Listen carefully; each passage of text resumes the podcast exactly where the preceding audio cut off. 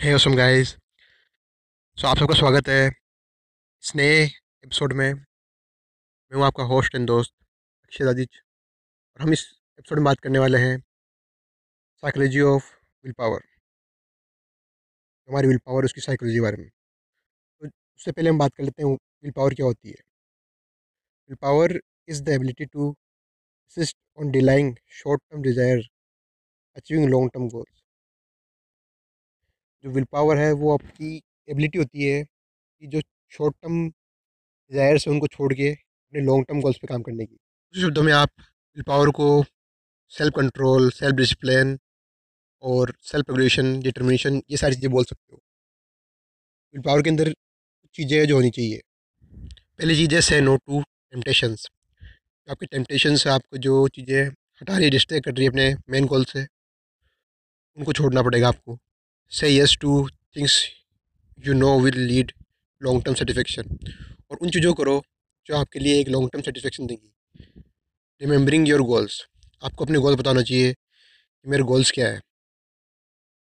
अगर आपको अपनी विल पावर को अच्छा बनाना है तो आपको कुछ बिलीफ रखने पड़ेंगे, जिनको मैं बोलता हूँ benefits of will power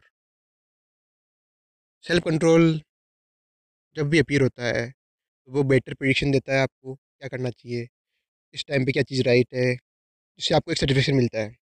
जो लोग सेल्फ कंट्रोल और विल पावर पे टिके रहते हैं वो ज़्यादा हैप्पियर होते हैं ज़्यादा हेल्दियर होते हैं उनकी रिलेशनशिप अच्छी होती है उनका करियर अच्छा होता है उनका स्ट्रेस बहुत कम होता है। सो so, हमेशा हमें एक चीज़ ध्यान रखनी है कि हमारी विल पावर स्ट्रॉग होनी चाहिए। हमारी विल पावर हमेशा दो तरह के कॉन्फ्लिक्ट में अटकी रहती है। पहला होता है हॉट सिस्टम। इसके अंदर आते हैं आपकी जो इम्पल्स है इमोशंस इमोशनल पार्ट है और रिस्पॉन्सिबिलिटीज़ है, उनको रखना, वो आपको फटाफट ट्रिगर करते हैं। दूसरा होता है कूल सिस्टम इसके अंदर आपका थिंकिंग आता है, आपके गोल्स आते हैं, आपका फोकस आता है, आपको चीज़ वो करना है लॉन्ग टर्म गोल्स आते हैं। और अपना हमारा दिमाग हर, हमेशा दोनों चीज़ों के बीच कॉन्फ्लिक्ट क्रिएट करता है कि मुझे हॉट सिस्टम में काम करना चाहिए या कूल सिस्टम में काम करना चाहिए। और हॉट सिस्टम नाम से चल रहा है कि हॉट है। तो हमेशा हम हॉट सिस्टम पे काम करते हैं, हम अर्जेंसी पे काम करते हैं, ना कि इम्पोर्टेंस पे। Improve your self awareness by tracking your daily choices. अपनी जिनकी जो चॉइसेस है, उनको देखो कि आप डेली चॉइसेस क्या ले रहे हो। क्योंकि जो आपकी रूट चॉइसेस है, जो आपका रूट बिहेवियर है, वही आपके गोल्स को सेट करता है कि आप काम कर पाओगे नहीं कर पाओगे। तो आप डेली क्या चॉइसेस ले रहे हो? वो बहुत इम्पोर्टेंट है। इसी से आपने, आपको पता चलेगा कि ये जो काम है, मैं चॉइस ले रहा हूँ करने की, वो मेरे गोल के लिए अच्छी है या नहीं? ये मेरे गोल में कुछ ऐड कर रही है या नहीं कर रही? या फिर मैं इसे फालतू में कर जा रहा हूँ?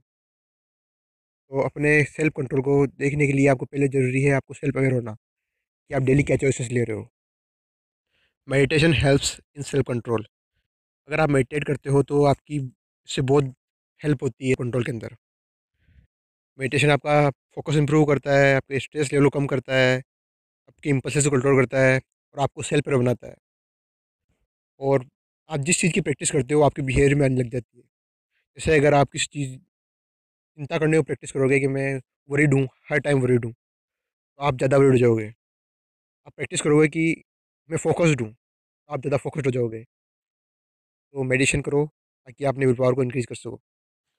Physical exercise is great tool of self control एक स्टडी के हिसाब से जिन लोगों ने दो महीने तक एक्सरसाइज की थी, उन्होंने कम जंक फ़ूड खाया, ज़्यादा हेल्दी फ़ूड खाया, ये भी कम देखी, उन्होंने स्टडी ज़्यादा की, पैसे कम खर्च किए प्रोकोस्टिनेशन बहुत कम हो गया उनका।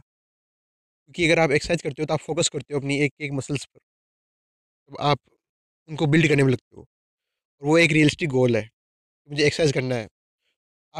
इसके लिए ये ज़रूरी नहीं है कि आपको यही एक्सरसाइज करनी है वही करनी है जो आपको पसंद हो, वो एक्सरसाइज करो एक्सरसाइज करो।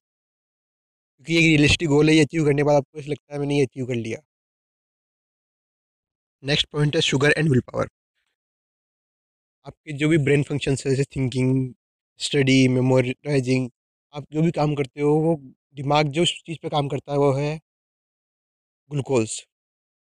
और ग्लूकोज हमें मिलता है खाने से। जैसे जैसे हमारी बॉडी धीरे धीरे काम कर जाती है, सुबह दिन निकल जाता है, हमारे बॉडी में ग्लूकोज लेवल कम हो जाता है। जो विल पावर के लिए ज़रूरी है। अगर आपको विल पावर चाहिए तो आपके पास ग्लूकोज होना चाहिए आपकी बॉडी में। उसके लिए हम क्या करते हैं कभी कभी टेम्पटेशन में आके शुगर की चीज़ें लेते हैं चॉकलेट खा ली, या फिर कोई शुगरी चीज़ ले ली। इससे आपको केवल एक इंस्टेंट मिलता है, आपको केवल इंस्टेंट कुछ टाइम के लिए मिलता है कि बूस्टअप हो गए कुछ टाइम के लिए। फिर आपके जो लेवल गिरता है शुगर का, उससे आप बाद में काम नहीं कर पाते। तो हमेशा कुछ ऐसा फ़ूड खाओ जिसमें आपको सस्टेनेबल ग्लूकोज मिले। ना कि इंस्टेंट ग्लूकोज स्ट्रेस आपकी विल पावर को कमज़ोर करता है। तो अगर आपको स्ट्रेस को कम करना है तो इसके लिए बहुत बढ़िया स्ट्रेटजीज है। जैसे आपको एक्सरसाइज करनी चाहिए, अगर आप स्ट्रेसफुल फील कर रहे हो तो आपको एक्सरसाइज करनी चाहिए। कुछ अच्छा पढ़ना चाहिए। अगर आप पढ़ भी नहीं पा रहे तो कुछ सुनो। कुछ म्यूज़िक सुन लो अच्छा ताकि आपको कुछ अच्छा फील हो। और कुछ भी नहीं कर पा रहे तो किसी लव्ड वंस यानी कोई फैमिली मेंबर है, आपके मम्मी पापा, अगर किसी से आप प्यार करते हो तो उसके साथ कुछ टाइम इन्वेस्ट करो।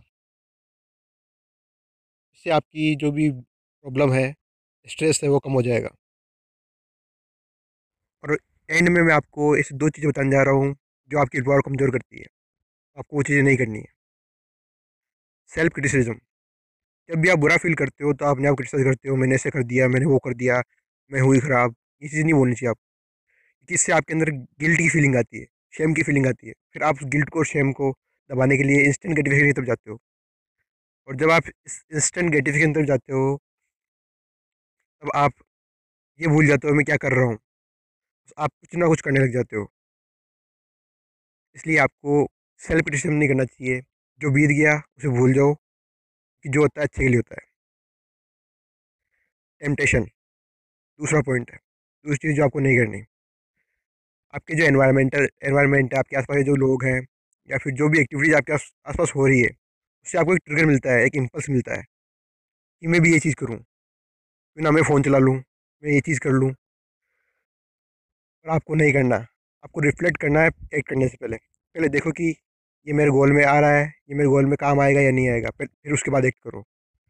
ना कि सीधा एक्ट करने लग जाओ। सो so, एपिसोड के लिए इतना ही। मिलते हैं अगले एपिसोड में। आपके जो प्रीशियस टाइम आपका जो भी प्रीशियस टाइम जो भी टाइम आपने इसमें निकाला है मेरे पॉडकास्ट सुनने के लिए इस एपिसोड सुनने के लिए उसके लिए मैं आपका तहे दिल से शुक्रिया अदा करता हूँ।